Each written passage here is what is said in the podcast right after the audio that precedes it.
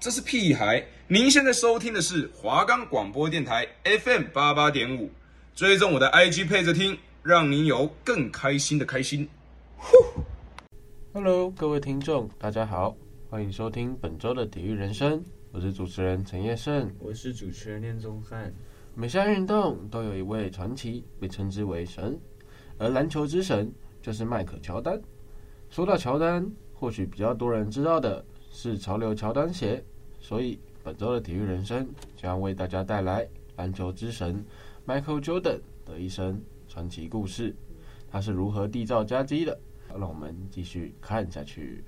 我们的节目可以在 First Story、Spotify、Apple Podcast、Google Podcast、Pocket Cast、SoundOn Player 还有 KKBox 等平台上收听，搜寻华冈电台就可以听到我们的节目喽。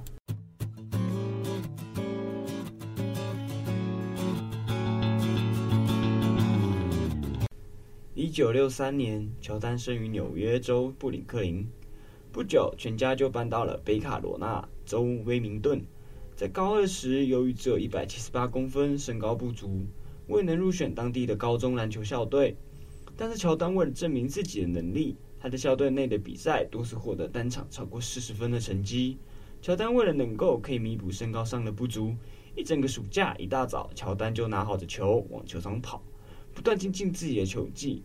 老天似乎也看见了这位每天努力的小伙。第二年，他的身高就长高了十多公分，外加努力的训练，终于入选了高中校队。高中最后两年，他的每场比赛平均得分达到了二十分，并入选了全美高中最佳阵容。一九八一年，乔丹得到北卡罗来纳大学教堂三分校录取，并获得篮球奖学金。在大学第一年就以场均十三点五分、五十三点四 percent 的投篮命中率成绩，获得了大西洋沿岸联盟的年度最佳新秀奖。在一九八二年的 NCAA 大学篮球总决赛中，面对大猩猩派杰克·尤因率领的乔治城大学，乔丹投中了最后的关键球，助北卡大夺得 NCAA 总冠军。后来，乔丹回忆这一投。称这是他篮球生涯的转捩点。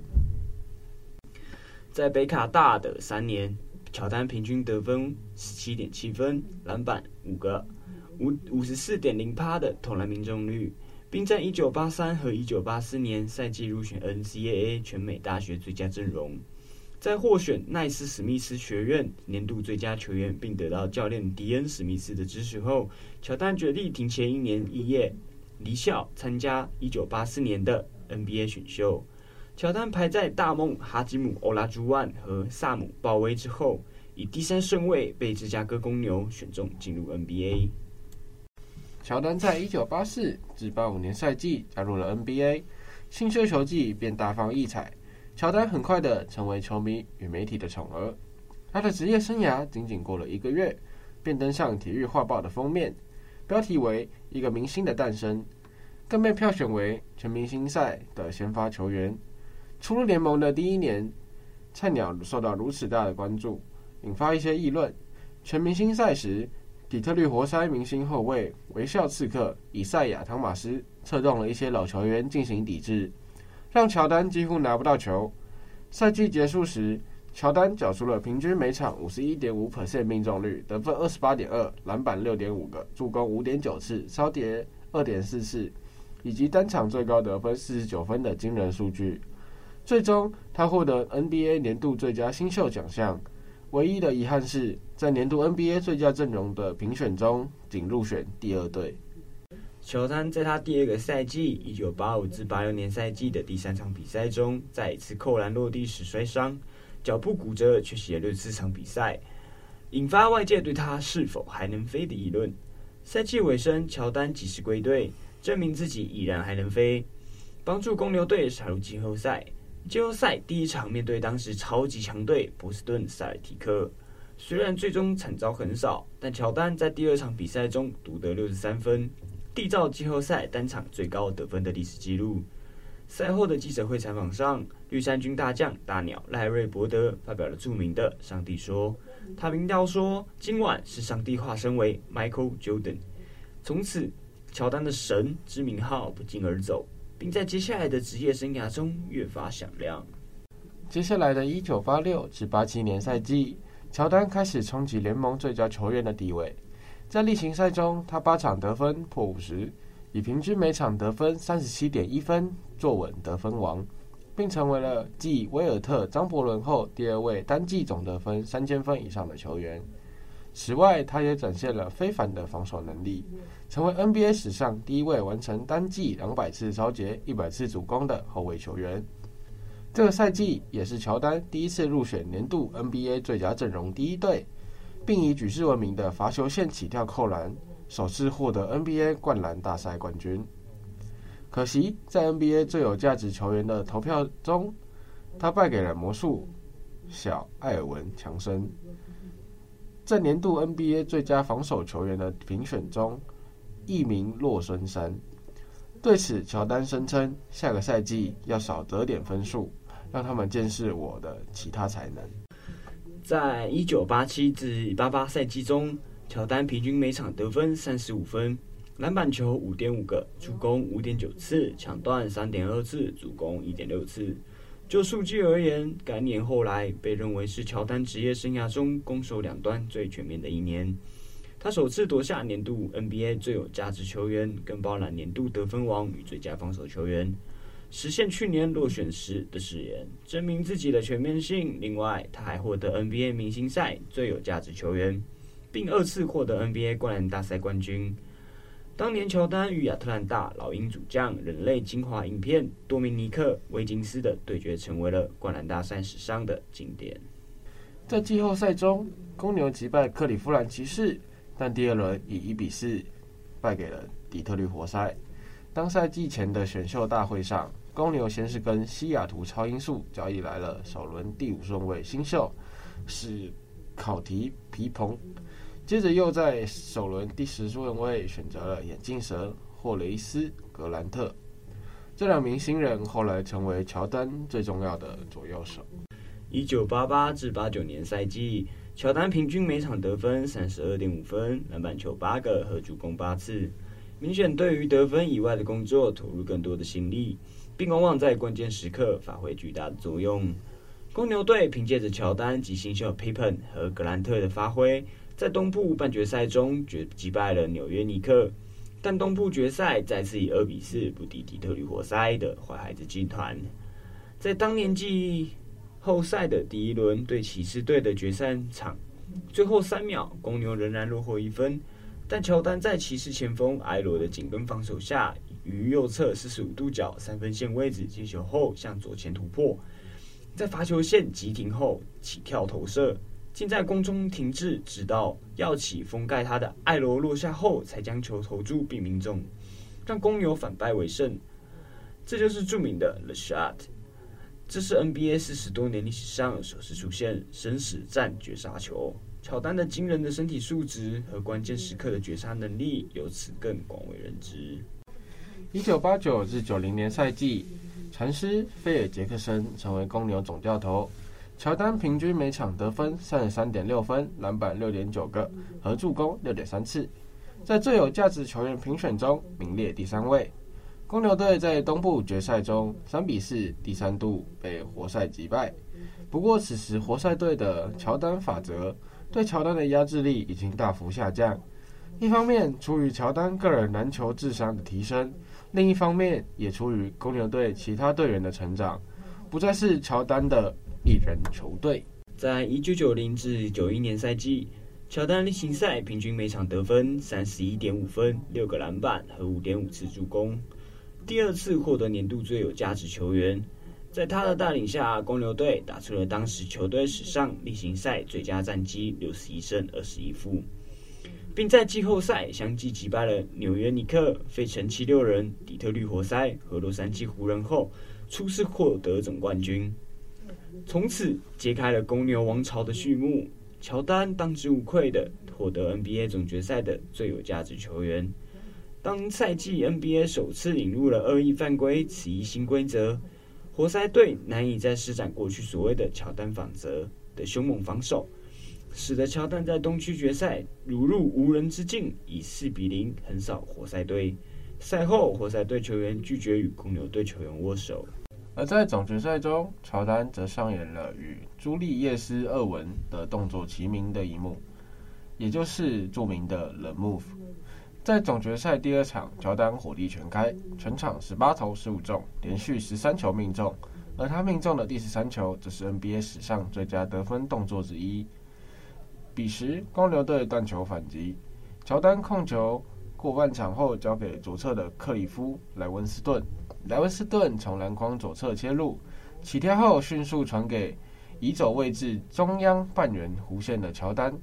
乔丹接球后运行两步，没有助跑便至禁区虚线后起跳，在看起来完全可以单手扣篮的情况下，将原本已高举过篮筐的球收回，并从右手换到左手，然后在身体几乎失去平衡的状态下，自篮筐正下方将球插板入筐。并平稳落地，此球难度之大超乎想象，被称为世纪换手。多年后，崔西·麦格雷迪接受访问时提到自己曾模仿过这个动作，不但失败，还险些摔跤。他表示：“我不认为有任何其他人能够做出那个动作。”一九九一至九二年赛季，公牛王朝继续了他的辉煌。乔丹平均每场得分三十点一分，得六点四个篮板和六点一次助攻，再次获得年度最有价值球员，更率领公牛队打出超越去年的例行赛六十七胜十五负的佳绩。公牛队在总决赛以四比二战胜波特兰拓荒者，再次夺得总冠军。乔丹第二次获总决赛最有价值球员。他更在总决赛第一场再度上演惊人一幕，创造了 NBA 总决赛史上最惊人的投篮演出。这一年，乔丹成为史上第一位单年囊括 NBA 年度最有价值球员、NBA 总冠军、NBA 总决赛最有价值球员和奥运冠军的篮球运动员。一九九二至九三年赛季，乔丹平均每场得分三十二点六分，得六点七个篮板和五点五次助攻。但最有价值的球员奖项被凤凰城太阳的大前锋查尔斯·巴克利获得。在东区决赛中，公牛队意外地以零比二落后于纽约尼克。有媒体报道，乔丹之所以发挥不佳，是因为他在比赛前晚仍流连大西洋主场。之后，公牛队以四比二逆转了系列赛，并击败太阳队，第三次夺得 NBA 总冠军。乔丹个人也连续第三年获得总决赛最有价值球员。这次的总决赛堪称经典，公牛队出人意料的在凤凰城连下两城，取得二比零的领先优势。遗失芝加哥背水一战的太阳队与公牛大战三次延长赛，终于扳回一局。第四场更是堪称经典，乔丹展示了绝对的统治力，狂砍五十五分。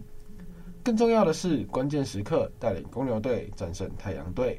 第六场，公牛队凭借乔丹吸引包夹后妙传给后卫约翰帕克森投入三分球，反败为胜。这一幕后来于九七年再度上演，不同的是传球对象换成了史蒂夫科尔，而受害者则是犹他爵士。乔丹带领皮蓬和格兰特一起迎接公牛队首次的三连霸。一九九三年十月，乔丹突然宣布退休，称对篮球失去了热情，赛场上已经没有他想要追求的事物了。稍晚又表示，父亲被刺杀也是他退休的原因之一。他的父亲詹姆斯·乔丹于一九九三年七月十三日，在北卡罗来纳州兰伯顿的一个高速公路休息区，被两名青少年丹尼尔·格林和赖瑞·马丁·德莫瑞谋杀。两人劫持了詹姆斯的灵芝轿车，并将他的尸体弃置在南卡拉罗来纳州的一处沼泽，直到八月三日才被发现。警方透过追踪詹姆斯的手机而成功逮捕这两名嫌犯。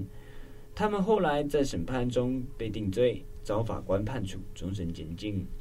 在乔丹一九九八年出版的自传《为了我深爱的运动》中。他提到，早在1992年夏天就已经萌生了退休的念头。奥运会后更令他感到身心俱疲。外界推测，乔丹受赌博的负面报道缠身，以及他在球队内部的谈话举止等不断被人外流至媒体，是其突然退休的重要原因。乔丹宣布退休，引发了整个联盟的冲击。并出现在世界各地的报纸头版上。一九九四年十一月一日，公牛队在芝加哥联合中心为乔丹举办盛大的退休仪式，连同他的二十三号球衣一起退休。乔丹和他的三个孩子一同拉动绳索，将二十三号球衣缓缓升上天花板悬挂着。一九九四年，更令世人惊奇的是，他与附属美国职棒大联盟球队芝加哥白袜和美国职棒小联盟二 A 球队伯明翰蓝爵签约，开始了短暂的棒球生涯。在一百二十七场比赛中，共获得零点二零二的打击率。零点二八九上垒率，八十八支安打，三支全垒打，五十一分打点，三十次盗垒，零点九五二守备率和十一次守备失误。一九九三至九四年赛季，缺少了乔丹的公牛队仍取得五十五胜二十七负的佳绩，他在东区半决赛中被纽约尼克淘汰。然而到了一九九四至九五年赛季，受到帕克森退休、格兰特和 B.J. 阿姆斯壮等人离队的影响。公牛队的表现一落千丈。相对于棒球上的平庸表现，一九九四年九月九日，乔丹在 Pippen 主办的一场慈善篮球赛中独得五十二分，这一切似乎都在召唤他的复出，力挽狂澜。一九九五年三月十八日，他正式宣布重返 NBA，在简短的新闻发布会上说道：“I'm back，我回来了。”世界再次沸腾，时任美国总统比尔·克林顿甚至兴奋地表示，乔丹的复出将会为美国增加一千万个就业机会。不同的是，乔丹穿着不是以前以往的二十三号球衣，而是其在棒球队所穿着的四十五号球衣。在第二天对印第安纳六马的比赛中，他斩获十九分。这场比赛也是 NBA 自一九七五年以来电视转播收视率最高的一场例行赛。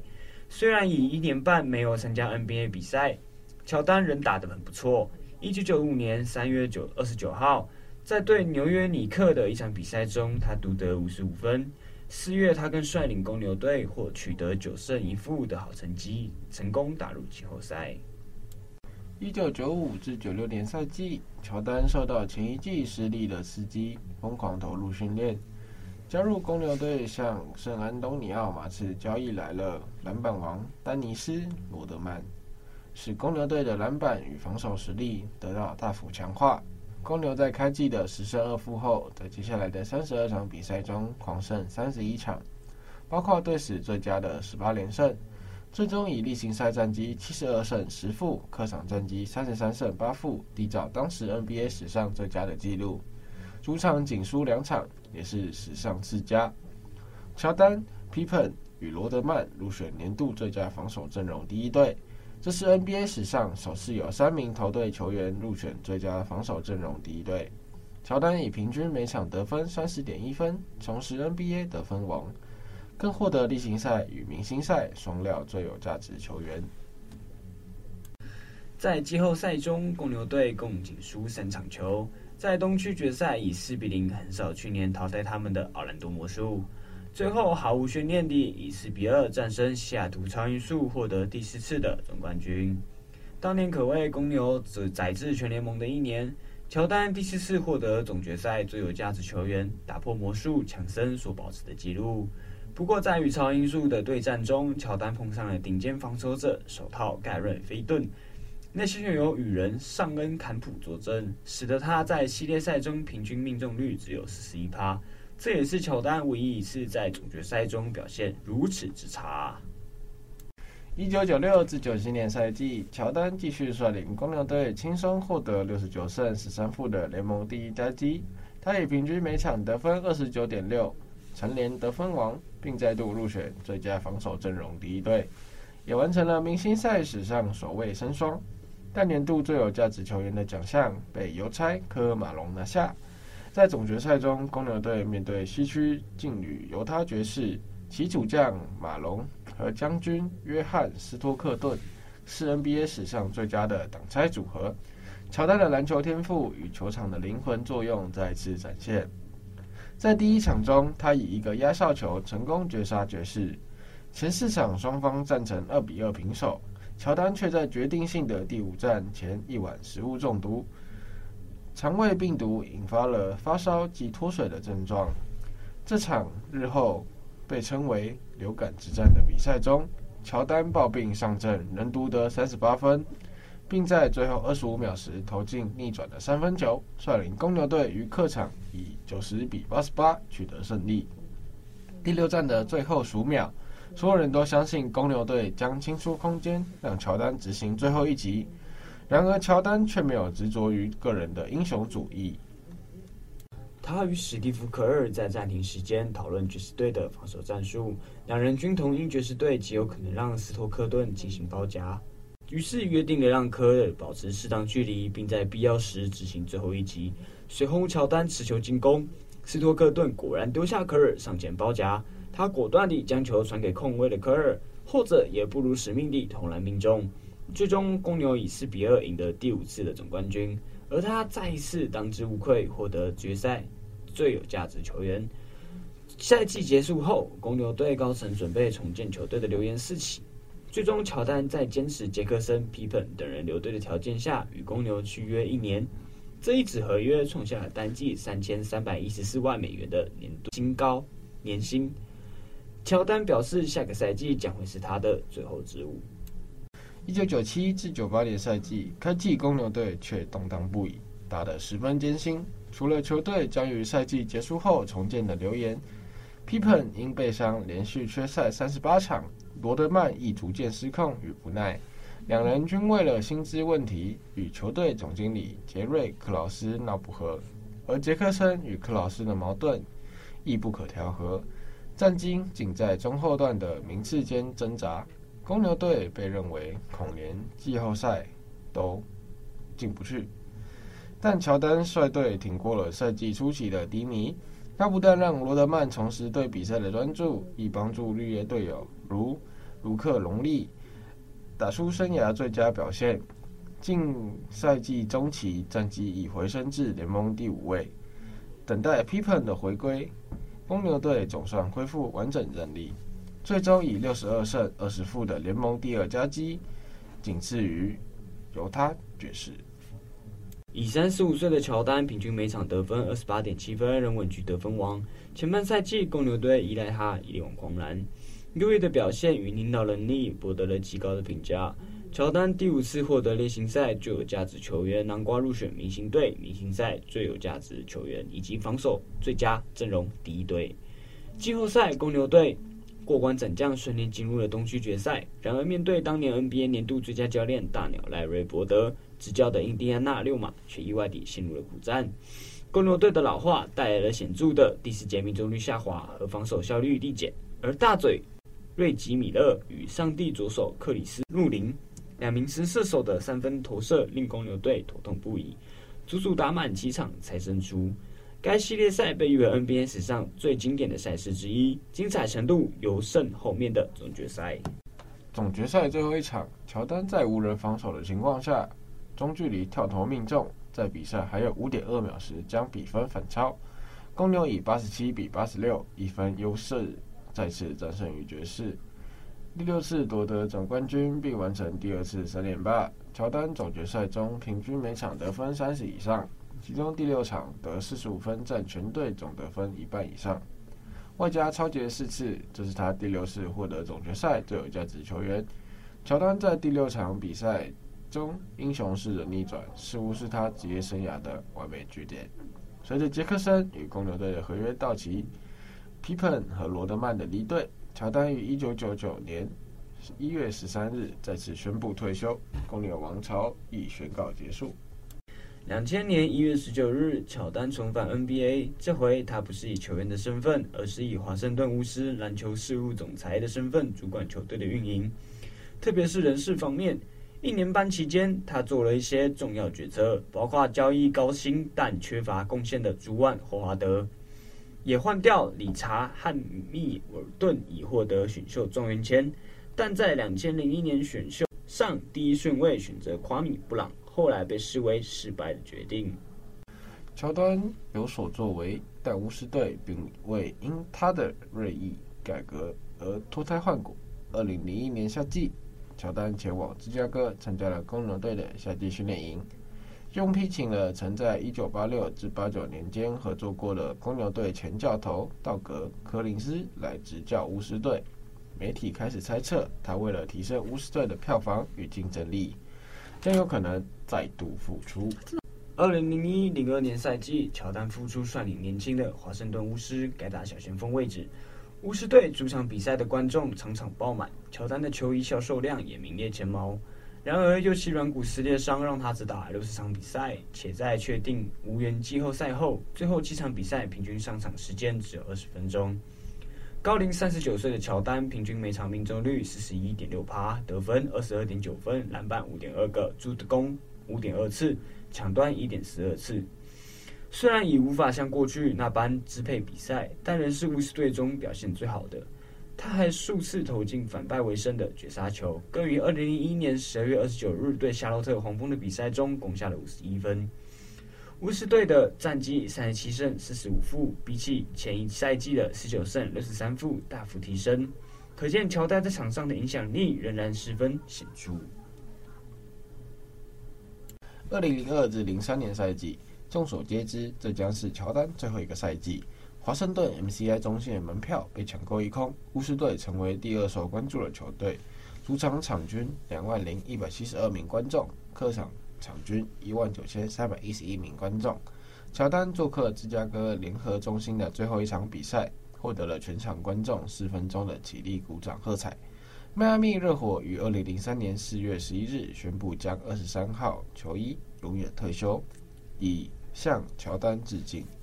尽管他从未为热火队打过一场球，二零零三年四月十一日做客费城的比赛是四十岁乔丹职业生涯的最后一场比赛。他贡献了十五分。比赛最后几分钟，在全场观众的热烈要求下，本已下场休息的乔丹重新上场，并投进了他最后两个罚球，再度下场。全场两万一千两百五十七名观众，七人球队的球员和费城官员为他起立鼓掌，长达三分钟之久。就这样，四十岁的乔丹真正结束了他长达十九年的职业生涯。虽然乔丹中间曾一次又一次的退休，甚至跑去打了美国职棒小联盟，但依旧不影响他篮球之神的名号。至今，没有人任何人能够超越乔丹所创下的纪录。前无古人，后也无来者，篮球之神当之无愧。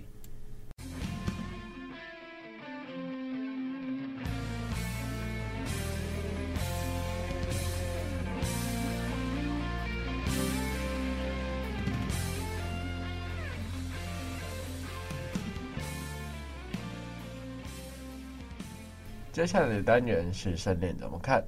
阿练你怎么看呢？我认为乔丹他对于篮球来讲，真的是篮球界的之神。他就算退休跑去打棒球，他过了差不多一年多还没有去打 NBA 的比赛，回归就可以再度成为球队中的核心人物。我觉得这不是一个，就是一般运动员在一长一这么长一段没有接触专项运动的时间下，一些球感甚至是技术或者是一些。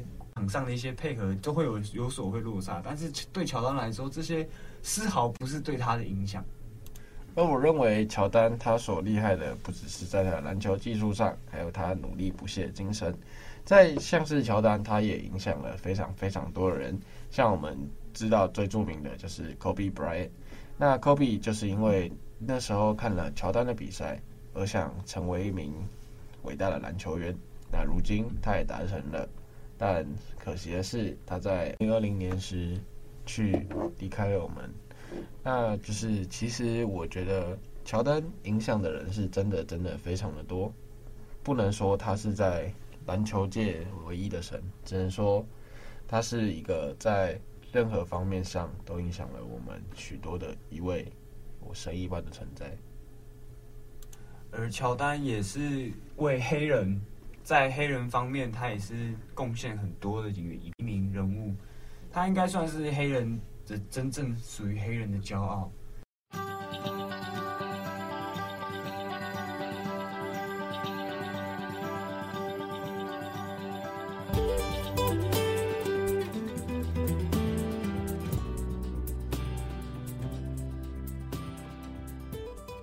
今天的节目到此结束。